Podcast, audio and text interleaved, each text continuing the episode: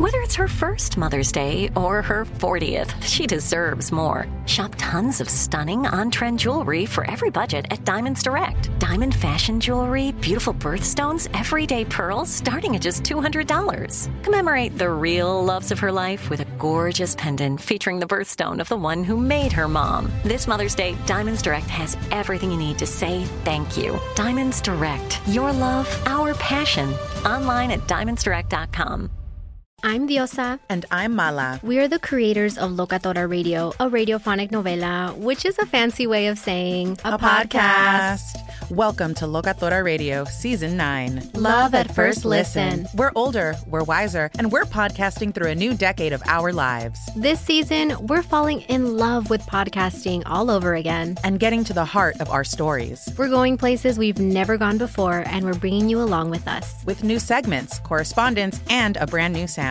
Season 9 is kicking off with an intimate interview with Grammy Award winning singer songwriter Natalia Lafourcade. What's giving you hope right now? Well, when I see see what music does to people, it gives me a lot of hope. If you liked Locatora before, you're going to love season nine. Subscribe to our show and you'll see why Locatora is your prima's favorite podcast. Listen to Locatora Radio as part of the My Cultura Podcast Network, available on the iHeartRadio app, Apple Podcasts, or wherever you get your podcasts. My name is Ariel. I moved to the US at 19. I spoke no English and I struggled finding job opportunities. Everything I have, I owe to the Adult Literacy Center and getting my high school diploma at age 22. It was an honor helping you achieve your greatness. Now you're helping others achieve theirs. It inspires me. When you graduate, they graduate. Find free and supportive adult education centers near you at finishyourdiploma.org. Brought to you by Dollar General Literacy Foundation and the Ad Council. As the number one audio company, iHeartMedia gives you access to all. Every audience, live conversations, trusted influencers, and the insights and data you need to grow. iHeartMedia is your access company. Go to iHeartResults.com for more.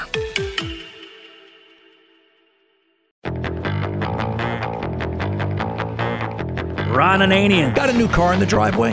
Do you do you like it? Do you enjoy driving it? Is it is it everything to you? You know, is it oh my gosh, I sit in this car. I'm gonna keep this car forever. I love it so much. I'm really gonna keep this one a long time. Not gonna happen.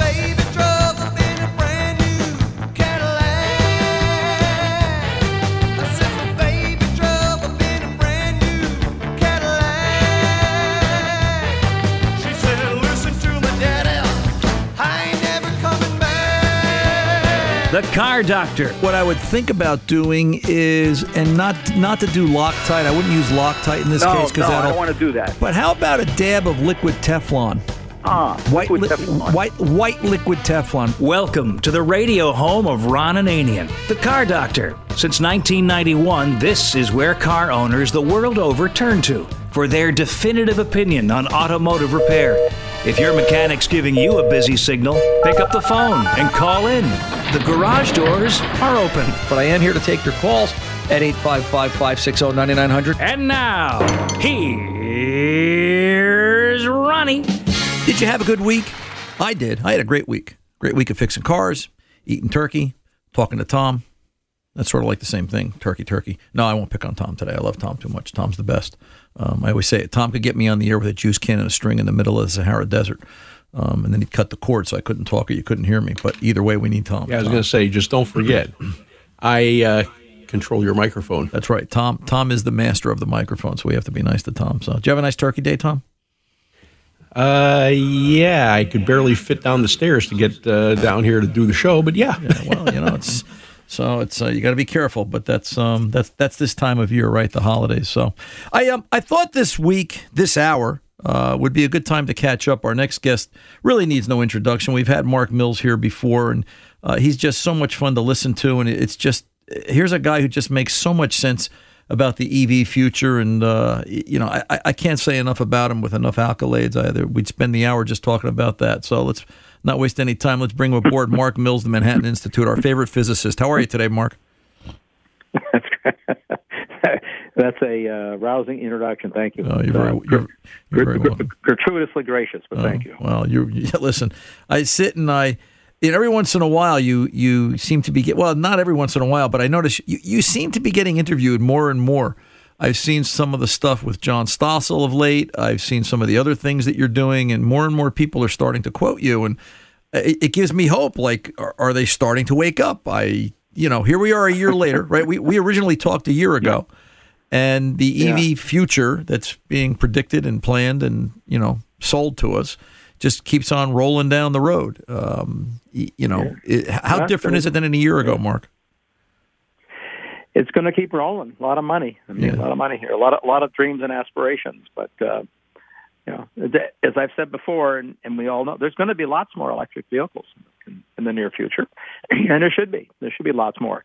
That's that's not what I'm disputing, obviously. And when I when I talk and write about this stuff, it's it's the claim that uh, EVs are going to take over the entire automotive market and quickly, and they're going to get cheaper, and they're inherently better, and um, you know all, the whole the whole narrative, which is very different than. It's a great option. It's a great model for a car. There's a lot of people who will find it extremely useful, um, but it's not going to do the things that everybody's sort of claiming in the general. Uh, uh, I guess you could call it mania to think that the electric vehicle is the equivalent of the invention of the car in the first place. It's right. like going from the horse and buggy to the auto age. We're transforming the very basis of transportation.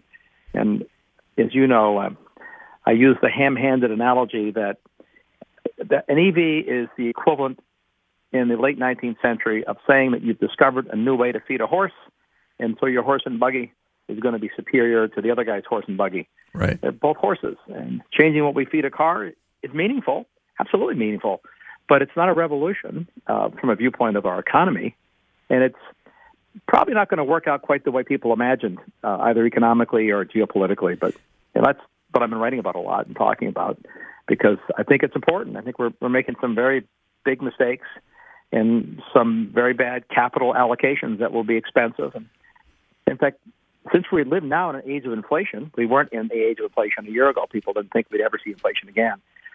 I could say if we were talking economics, since an EV costs more than uh, a regular car, and we know that because it's still the case by a lot, and since the EV does the same thing as a regular car, this is the very definition of inflation. You spend more to get the same output, the same thing, the same product, the same mile driving.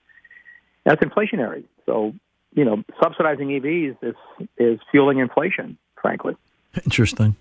You know, it, it is a matter of economics, right? General Motors this week came out. There was an article about them that they they claim they're going to stop burning cash on electric vehicles by 2025.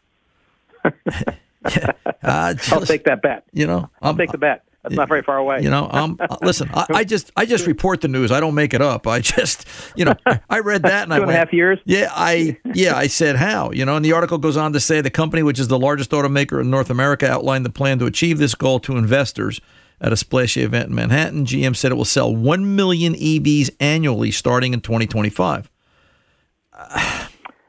Well, well, they could, they might they might even have a hard time manufacturing a million a million a year, but never mind selling them. So you got to have willing buyers willing to buy them. So I did. I read the same article. It was fascinating. The, the two things that they said they're going to uh, that are going to happen to allow them to uh, not lose money. No, note note here that they're admitting they're losing money right. today. Right. Building and selling EVs. So there's there's an important admission there. So not only is are the EVs more expensive and therefore inflationary, but the companies that make them are losing money. So this is this is a here's a here's a formula for, an industrialization of an economy. Let's right. make things more expensive that are important, and let's have the companies making them lose money. Good plan. Yeah, it makes uh, anyway. it, it makes no sense, and yet you know it's sort of like we're designing submarines with screen doors and saying, "Yeah, you'll just get a little wet." Uh, you know, there's well, there's no logic here. Well, the, you read between the lines, other than the fact they're admitting they're losing money now, is they're pointing out that they expect electric uh, vehicles and batteries to get cheaper very soon. That's that's a discussion to have. Um, that's an expectation which is uh, profoundly wishful thinking, but, but that's something that is a little more subtle. But the second part that they said was that they were particularly happy about the subsidies that the government is now going to give, um, courtesy of taxpayers, but subsidies. And now, you know, silly me, I thought that politicians gave us subsidies to reduce the cost of the car we're going to buy that's more expensive. But no, apparently, uh, General Motors is telling us, thank you very much. We'll take that money. It'll make it possible for us, in their words, to raise the price of the car because we're losing money. I the whole the whole logic of subsidies was supposed to be to make the cars cheaper, not to hand money to General Motors. But isn't the point of all this? Eh, well, okay, let's let's back up a second. General Motors is losing money. where is it written that we have to underwrite the creation or the the marketing of the electric vehicle is the American public or you know the world? Uh, I mean, well, aren't we pouring money down a dry well, as the expression used to be? we are. Well, the, we all know what the uh, proximate uh, claim here is the reason for, for all of this, and it's the claim that electric vehicles are quote zero emissions vehicles, and by emissions they don't mean nitrogen oxides and carbon monoxide, uh, and so that they mean carbon dioxide. That's the principal motivation. In fact, the entire motivation behind the subsidies and the mandates, and you know, the California saying you can't buy internal combustion engines. It's all about carbon dioxide. That's what they mean by a zero emissions vehicle. So since that's the the animating purpose of the mandates and the subsidies, it would seem to me it would be useful to ask if that's true. I mean, set aside the obvious that when you plug in an EV, you have to charge it with something, and that does involve burning fuel somewhere in America, almost everywhere in this country. But set that aside because it doesn't have a tailpipe. If the CO2 question is and not to use an indelicate word, the, question of whether it does it dramatically reduce CO2 emissions is a sort of a fraudulent claim. It's a fraudulent claim because the magnitude of materials and energy needed to mine all the metals needed to make these batteries. Battery, to remind your listeners who you know forgotten this from our year ago discussion, the electric car battery weighs about a thousand pounds. Right. You have to dig up you dig up about five hundred thousand pounds of rock and earth per car battery to make the metals and minerals you need for that battery, which involves lots of big machinery burning lots of fuel and lots of chemicals that burn lots of fuel and a lot of processes that burn lots of fuel that emit carbon dioxide. So when the electric car shows up on your driveway before you've plugged it in the first time, driven it one mile, it's already emitted a lot of CO2 just somewhere else upstream. So much so that, and Volkswagen has put their own study on this at their website, and you know, God bless them for being honest. So much so that in the calculation Volkswagen did for Europe, for the first 60,000 miles you drive in a Volkswagen electric vehicle, you're emitting more CO2 than if you just drove the diesel SUV that it's trying to replace. Wow. And that that doesn't make it zero emissions. And it, and they do say if you drive it another 30,000 miles, nine, 40,000, it will result in a net reduction in CO2 emissions, but not talking zero. We're talking a reduction of you know 20, 30 percent, maybe 40 percent, so, some number depending on how you charge it, but right. not zero. And it's more expensive. It's just not cheaper. Right. So where does that? Let's do this. Let's pull over, take a pause. You know, my question was going to be, are EVs greener? And I think you've got us in the middle of it. So we'll pick it up on the other side. I'm here with Mark Mills of the Manhattan Institute. We're talking EVs today. I'm Ron Ananian, the car doctor. We'll both be back right after this. Don't go away.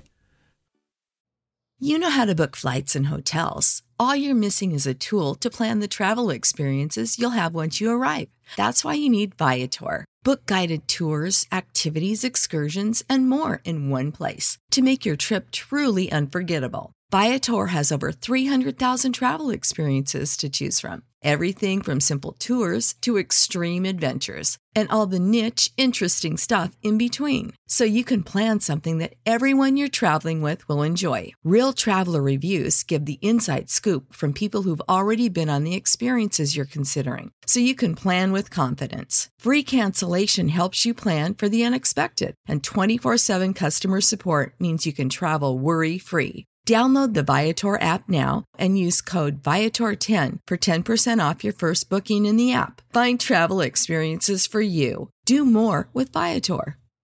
My name is Ariel. I moved to the US at 19. I spoke no English and I struggled finding job opportunities. Everything I have, I owe to the Adult Literacy Center and getting my high school diploma at age 22. It was an honor helping you achieve your greatness. Now you're helping others achieve theirs. It inspires me.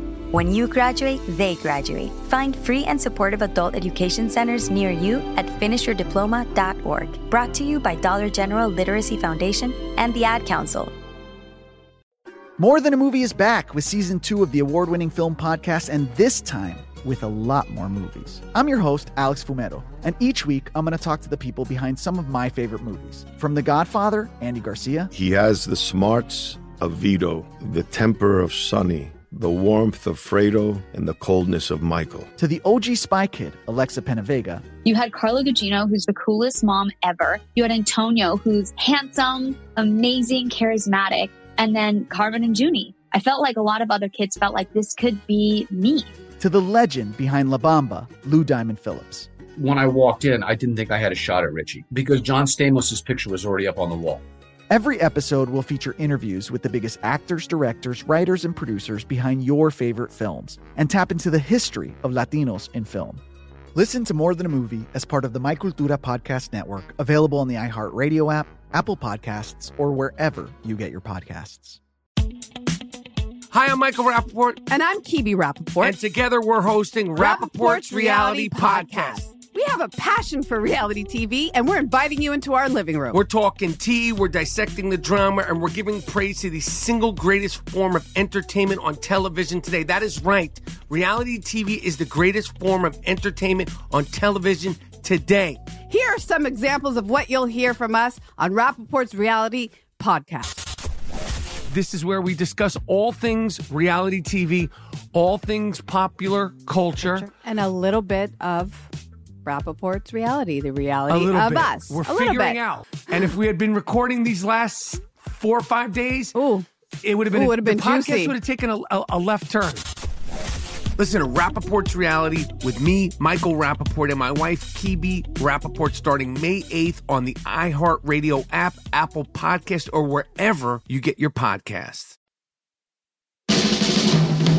Little GTO, you really looking fine. Three deuces and a four speed and a 389. Need advice on how to maintain that classic GTO? Ron is the guy. 855 560 9900. Here's Ron. Welcome back. Ron Ananian at your service. We're here with Mark Mills of the Manhattan Institute talking EVs this hour. Mark, so are EVs greener? The answer has to be no. Well, they're they're greener in some respects. It just depends on how you know. This life is complicated. This is very annoying. Everybody wants, wants a, a simple answer. But EVs don't EVs don't have a tailpipe. We know this. Right. It's not complicated. So it, it, that has some benefits. If you're in a dense urban area, uh, it is a significant benefit to shifting emissions uh, to areas remote where there's congestion.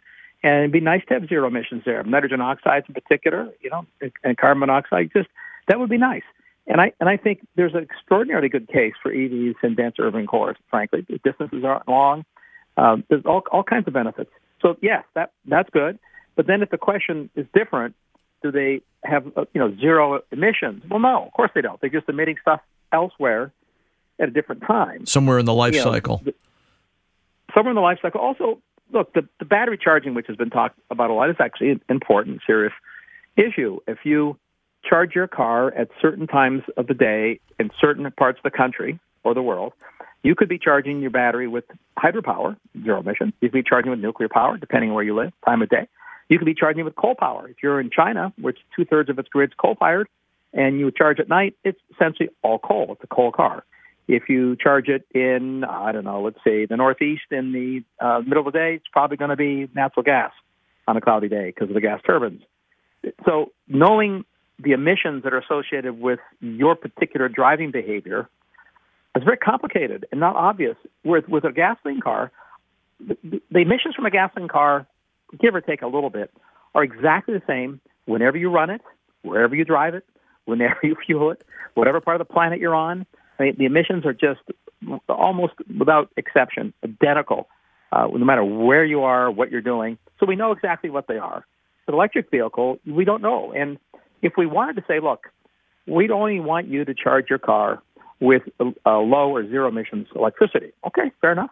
So I could use GPS locators. I can use uh, you know the software and the internet, and your car and make it so that you would not be able to charge your car uh, when it's not when it's not permitted because you'd be charging it with coal or natural gas or with oil or with with nukes because you don't want whatever. This would be a very inconvenient car, but you could, through that methodology, guarantee that the vehicles are being least charged with low emission or zero emission electricity. That, but that this is the polar opposite of a general utility useful vehicle.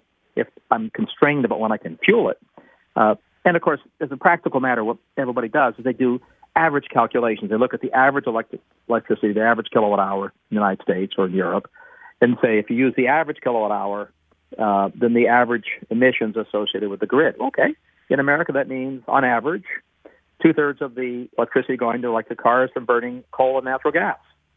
Roughly what it, what it is, about two thirds, and on average. So you're you're burning coal and natural gas. In Germany right now, it's more than two thirds because they've increased their coal burn courtesy of uh, Mr. Putin, and they burn lots of natural gas, especially at at uh, at night.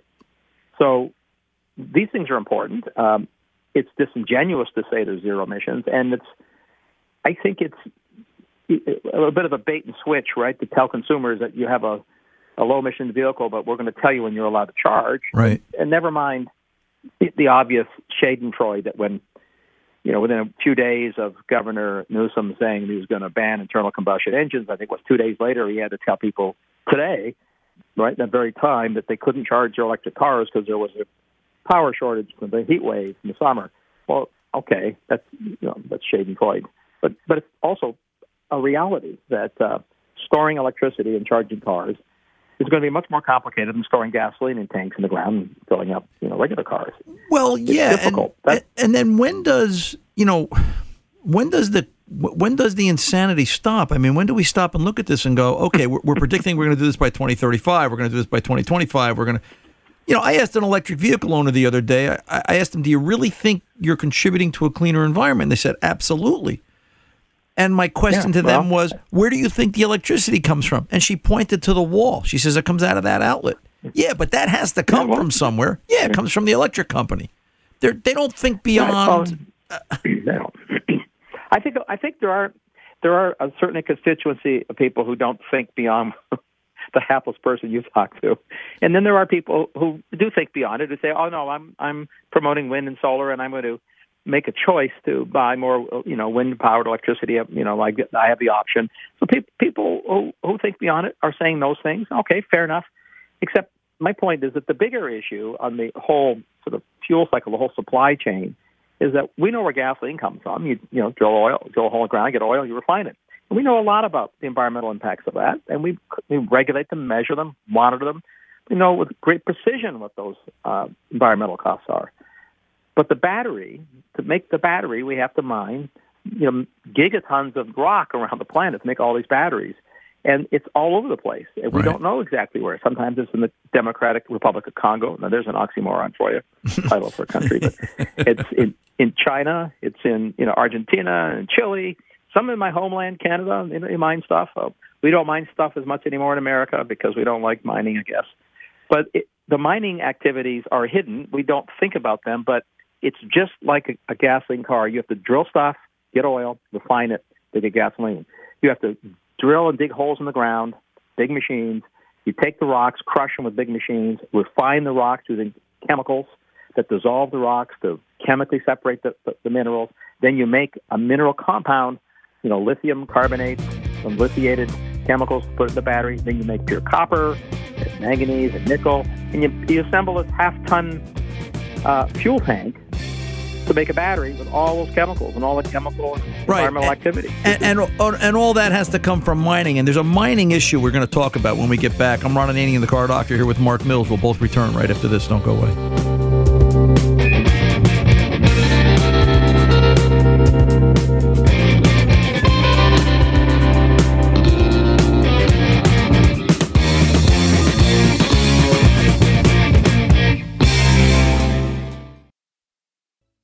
My name is Ariel. I moved to the US at 19. I spoke no English and I struggled finding job opportunities. Everything I have, I owe to the Adult Literacy Center and getting my high school diploma at age 22. It was an honor helping you achieve your greatness. Now you're helping others achieve theirs. It inspires me.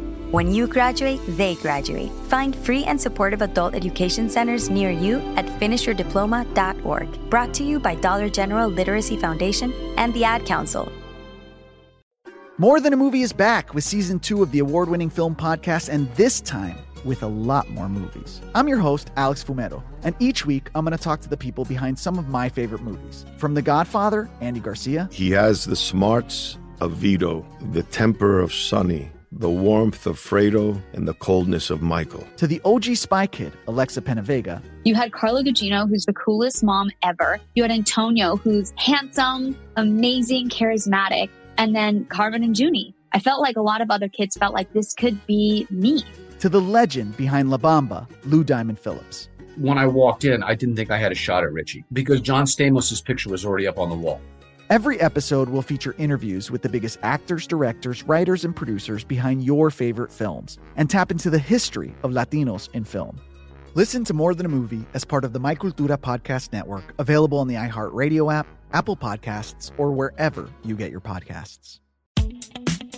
Hi, I'm Michael Rappaport. And I'm Kibi Rappaport. And together we're hosting Rappaport's Reality Podcast. We have a passion for reality TV, and we're inviting you into our living room. We're talking tea, we're dissecting the drama, and we're giving praise to the single greatest form of entertainment on television today. That is right. Reality TV is the greatest form of entertainment on television today.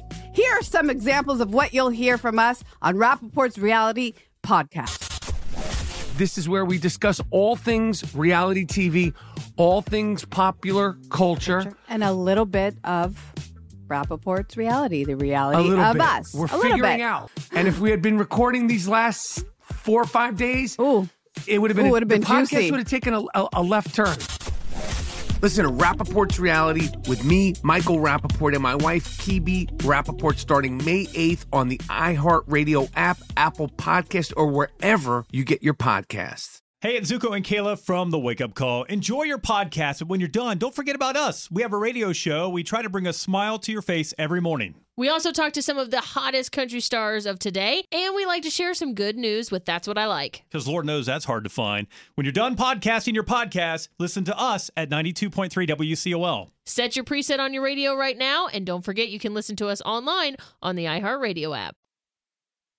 Cause tramps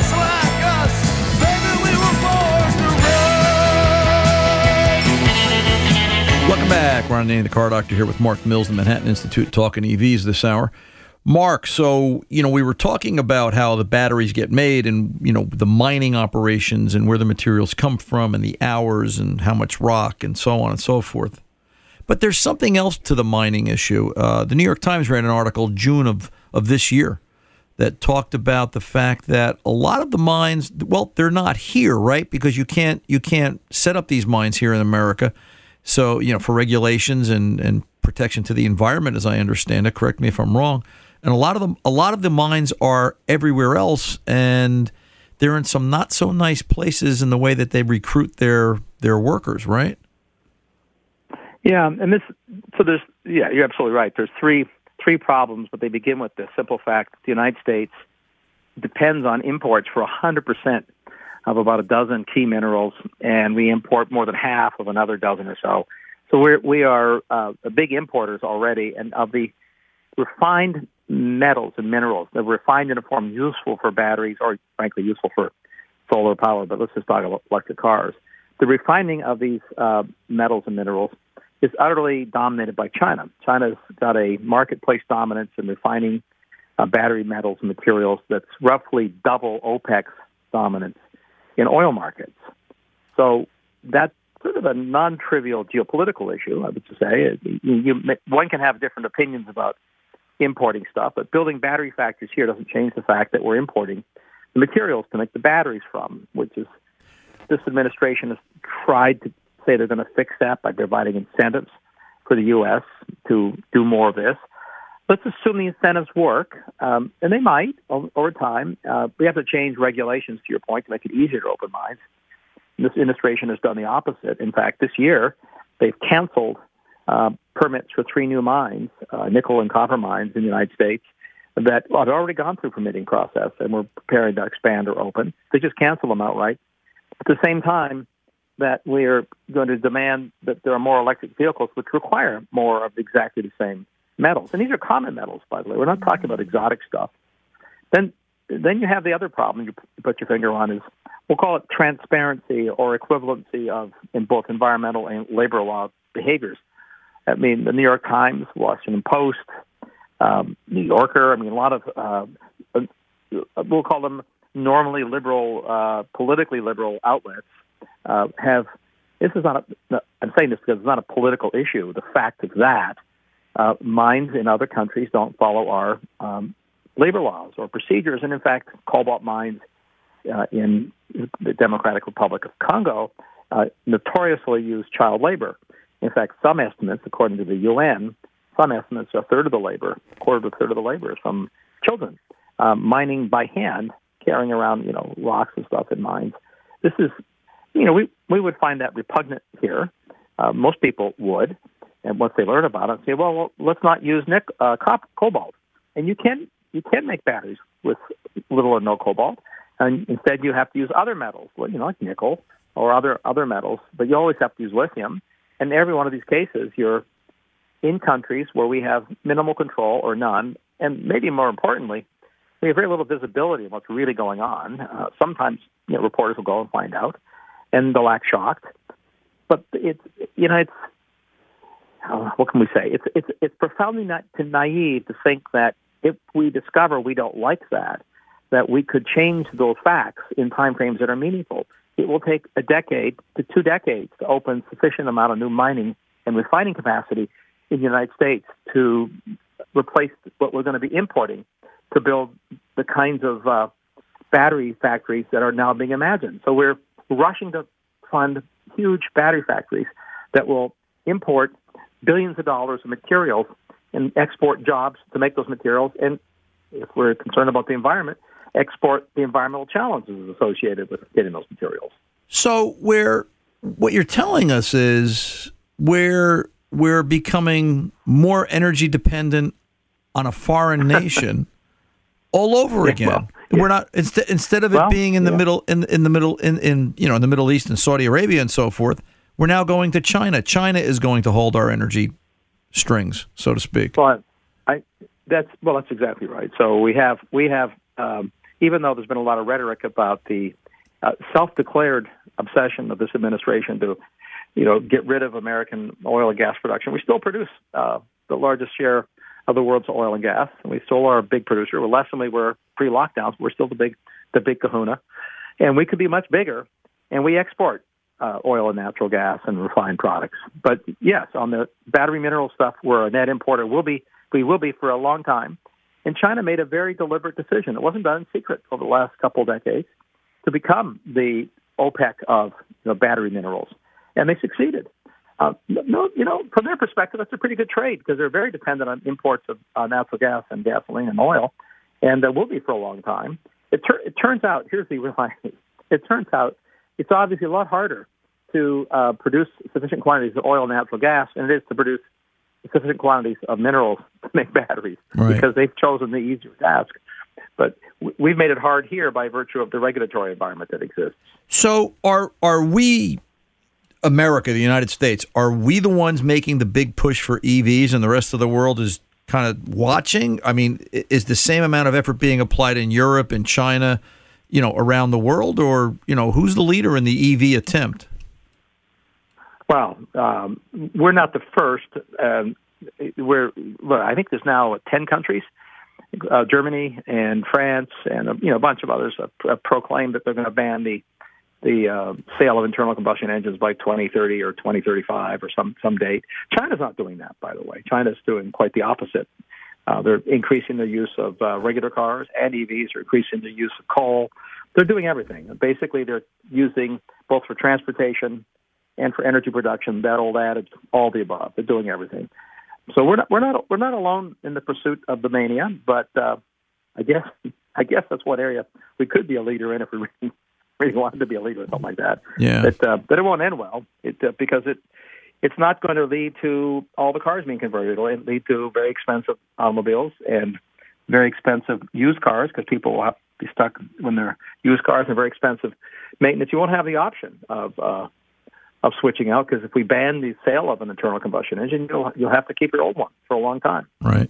until Tell- we get sane again. Tell you what, Mark, let's pull over. When we come back, I want to talk about, well, charging stations. I, I read a recent article about the security concerns for women at charging stations. Uh, if, if you have some thoughts on that, I'd like you to speak to that. And just in general, you know, the, future of charging stations, where we are now and where you think we'll be in five years in terms of how fast and how much and accessibility. So sit tight. We're here with Mark Mills of the Manhattan Institute talking EVs. I'm Ron Ananian, the car doctor. We'll both be back right after this. Don't go away. My name is Ariel. I moved to the US at 19. I spoke no English and I struggled finding job opportunities. Everything I have, I owe to the Adult Literacy Center and getting my high school diploma at age 22. It was an honor helping you achieve your greatness. Now you're helping others achieve theirs. It inspires me. When you graduate, they graduate. Find free and supportive adult education centers near you at finishyourdiploma.org. Brought to you by Dollar General Literacy Foundation and the Ad Council. More Than a Movie is back with season two of the award winning film podcast, and this time with a lot more movies. I'm your host, Alex Fumero, and each week I'm going to talk to the people behind some of my favorite movies. From The Godfather, Andy Garcia, He has the smarts of Vito, the temper of Sonny, the warmth of Fredo, and the coldness of Michael. to the OG Spy Kid, Alexa Penavega, You had Carla Gugino, who's the coolest mom ever. You had Antonio, who's handsome, amazing, charismatic. And then Carmen and Junie. I felt like a lot of other kids felt like this could be me. to the legend behind La Bamba, Lou Diamond Phillips. When I walked in, I didn't think I had a shot at Richie because John Stamos' picture was already up on the wall. Every episode will feature interviews with the biggest actors, directors, writers, and producers behind your favorite films and tap into the history of Latinos in film. Listen to More Than a Movie as part of the My Cultura Podcast Network, available on the iHeartRadio app, Apple Podcasts, or wherever you get your podcasts. Hi, I'm Michael Rapaport. And I'm Kibi Rapaport. And together we're hosting Rapaport's Reality Podcast. We have a passion for reality TV, and we're inviting you into our living room. We're talking tea, we're dissecting the drama, and we're giving praise to the single greatest form of entertainment on television today. That is right. Reality TV is the greatest form of entertainment on television today. Here are some examples of what you'll hear from us on Rapaport's Reality Podcast. This is where we discuss all things reality TV, all things popular culture. And a little bit of Rapaport's reality, the reality of bit. us. We're a figuring bit. out. And if we had been recording these last four or five days, it would have been Ooh, would've been the podcast juicy. would have taken a, a, a left turn. Listen to Rapaport's reality with me, Michael Rapaport, and my wife, Kibi Rapaport, starting May 8th on the iHeartRadio app, Apple Podcast, or wherever you get your podcasts. It's the Breakfast Club, the world's most dangerous morning show. Hey! Angela Yee is kind of like the big sister that always pokes you in the forehead. That's not how it goes? That's not how anything goes. Yemi's really like a robot. One of the best DJs ever. Believe that. Charlemagne is the wild card. And I'm about to give somebody the credit they deserve for being stupid. I know that's right. What's wrong with you? Oh. Listen to The Breakfast Club weekday mornings from 6 to 10 on 1067 The Beat. Columbus's real hip hop and R&B.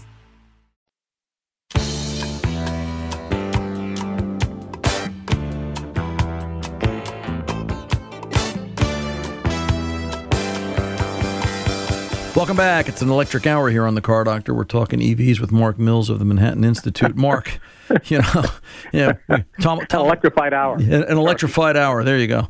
Um, you know, and we could talk about EVs for for. There's just so many angles and so many things to to to discuss, but. I want to hit the point of charging stations. You testified this year in front of Congress. They had asked you some questions about charging station issues, and you know, out in the out in the sticks, as we as we refer to it sometimes in remote areas. Uh, you know, but now there's a obvious there's a safety and security st- concern at charging stations for women. Now that's starting to you know poke its head up, and uh, you know, obviously a, a woman pulls into a charging place 11 o'clock at night. She has to sit there how long to charge that vehicle on average? Half hour, 40 minutes. Uh, yeah, half, half half hour, forty minutes. So this this is the essence of the challenge with the current technology. It's not like we can't find something magical someday in the future, but the reality is we're going to be building and selling what we know how to build today. So, the, as you know, if you charge your car at home in your garage, which is perfectly fine for people with garages, which is a big, big piece of the population, it's just not the majority. Um, it charges overnight on a regular 220 outlet, you know, six to eight hours, depends on the car and the battery size, that kind of thing, maybe 10 hours sometimes. But let's just say six hours. The superchargers, which we hear a lot about, which what you put at a filling station because you can't sit there for six hours, are extremely high voltage, very powerful. Uh, you know, 300,000 volts, 400,000 volts. Some are six or 800,000 volt chargers, and they can charge the battery faster, 30 or 40 minutes. But as, as you know, as anybody who's gone to a gasoline station knows, get your watch out and time how long it takes to fill your gas tank up. If you you know you're not driving a, a tandem double, you know F-150, but you know it's five minutes, four minutes to fill a gasoline tank up, right? You know, beginning and end, and six minutes maybe. So you're now talking about nearly a tenfold increase. You're there for half an hour. That has a, a set of implications which are pretty important. Non-trivial uh, are the hazards or risks associated with people by themselves standing there for half an hour, not for five minutes. You're, you know, you become a target. This has already become an issue. Uh, I guess you, they got to make sure you go to an EV filling station where there's lots of people, maybe guards or security. I, I don't know, but that that's a that's an important social safety issue. Right. The other problem, though, that's ignored is in you know in economic parlance, people use the, the word utility function. You know that just is a fancy way of saying convenient right? You want the same convenience, the same utility function. When you go to a gasoline station, you, you generally don't have to wait a long time. You're not in long lines typically, absent episodic, you know, crises, uh, you know, evacuations and stuff. You don't wait that long. Just the, the longest you might wait typically is a few minutes, if at all, because there's enough gas pumps. For each person takes four or five minutes, they're gone. If you got each person taking 30 minutes, you can do the math here. It's not complicated. You need, let's say, six or seven times more pumps electric pumps in this case, than you had gasoline pumps to have the same convenience to everybody at the same peak times. So now I've got to build gasoline stations that have enough room for six times the quantity of pumping locations. Pretty much impossible in urban areas. Maybe in a farm country, sure, you can do that, but it takes land, takes space, and each supercharger costs two to three times more than the capital cost of a gasoline pump. These, you know, electrically driven mechanical pumps. So you're now doing a capital expenditure at somebody's expense. That's not just six times more; it's twelve times more. Right. And on top of that, when I'm putting in each of those superchargers is you know half a megawatt of power. It's astonishing uh, amount of power. You know that I put two dozen of those in one in one location, like a mini steel mill worth of electric demand. That requires a massive, expensive upgrade to the local electric utility distribution loop, which you know somebody's going to pay for that. You know, ratepayers, somebody somebody's got to pay for it. And if I put All that charge, things- if I if I put that charging station out in a remote part of the country, I now have to get that electricity to that remote part of the country because that's where the land is for the charging station to exist. Sure. Is I mean, it's uh, again, all these things are not impossible to do. They just cost money and take time, and they don't add they don't add any convenience. They actually are taking convenience away. I mean, my point in my testimony before the House was they were talking about trying to electrify rural transportation, and my observation was the obvious. Well, they have they have the land there for huge refueling stations. But to your point, you have long distances. You have to upgrade all the transmission distribution systems, and again, you, you know, you're going to go to town. You, you live in a you know rural area, and you've got to charge up, and you're going to be waiting a half an hour, not five minutes, to refuel your vehicle.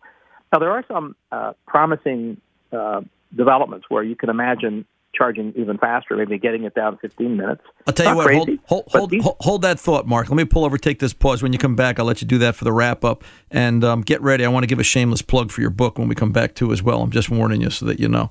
Um, get your thoughts in order. We'll have a couple of minutes. I'm Ron Ananian, the car doctor, here with Mark Mills. We'll both return right after this. Don't go away. My name is Ariel. I moved to the US at 19. I spoke no English and I struggled finding job opportunities. Everything I have, I owe to the Adult Literacy Center and getting my high school diploma at age 22. It was an honor helping you achieve your greatness. Now you're helping others achieve theirs. It inspires me. When you graduate, they graduate. Find free and supportive adult education centers near you at finishyourdiploma.org. Brought to you by Dollar General Literacy Foundation and the Ad Council. More Than a Movie is back with season two of the award winning film podcast, and this time with a lot more movies. I'm your host, Alex Fumero, and each week I'm going to talk to the people behind some of my favorite movies. From The Godfather, Andy Garcia, He has the smarts of Vito, the temper of Sonny, the warmth of Fredo, and the coldness of Michael. to the OG Spy Kid, Alexa Penavega, You had Carla Gugino, who's the coolest mom ever. You had Antonio, who's handsome, amazing, charismatic. And then Carmen and Junie. I felt like a lot of other kids felt like this could be me. to the legend behind La Bamba, Lou Diamond Phillips. When I walked in, I didn't think I had a shot at Richie because John Stamos' picture was already up on the wall. Every episode will feature interviews with the biggest actors, directors, writers, and producers behind your favorite films and tap into the history of Latinos in film. Listen to More Than a Movie as part of the My Cultura Podcast Network, available on the iHeartRadio app, Apple Podcasts, or wherever you get your podcasts. Hi, I'm Michael Rapaport. And I'm Kibi Rapaport. And together we're hosting Rapaport's Reality Podcast. We have a passion for reality TV, and we're inviting you into our living room. We're talking tea, we're dissecting the drama, and we're giving praise to the single greatest form of entertainment on television today. That is right. Reality TV is the greatest form of entertainment on television today. Here are some examples of what you'll hear from us on Rapaport's Reality Podcast. This is where we discuss all things reality TV, all things popular culture. And a little bit of Rapaport's reality, the A reality of bit. us. We're a little figuring out. And if we had been recording these last four or five days, it would have been Ooh, would've been the podcast juicy. would have taken a, a, a left turn. Listen to Rapaport's reality with me, Michael Rapaport, and my wife, Kibi Rapaport, starting May 8th on the iHeartRadio app, Apple Podcast, or wherever you get your podcasts.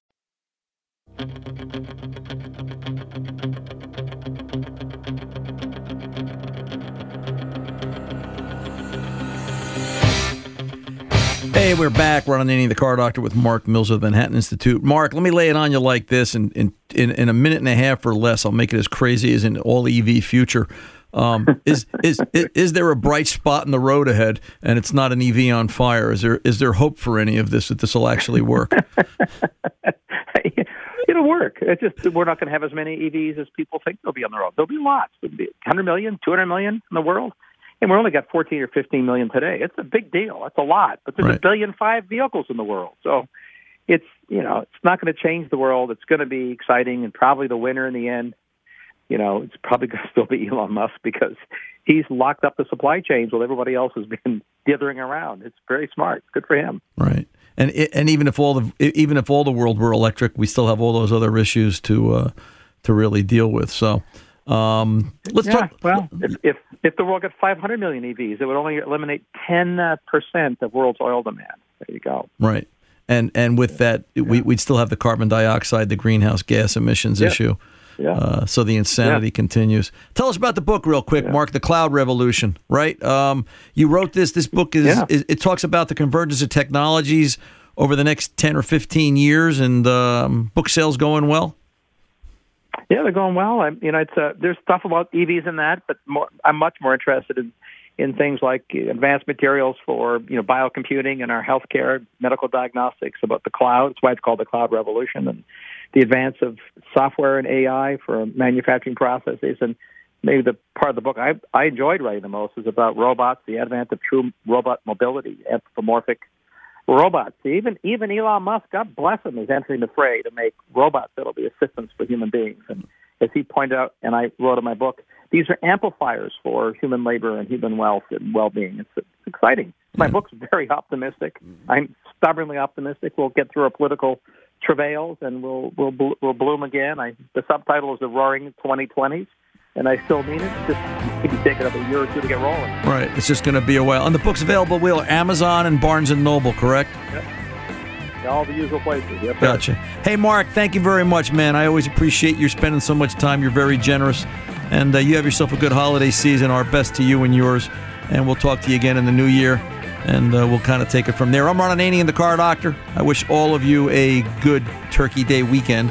If that's possible, recover. We got work next week. Until then, good mechanics aren't expensive, they're priceless. See ya.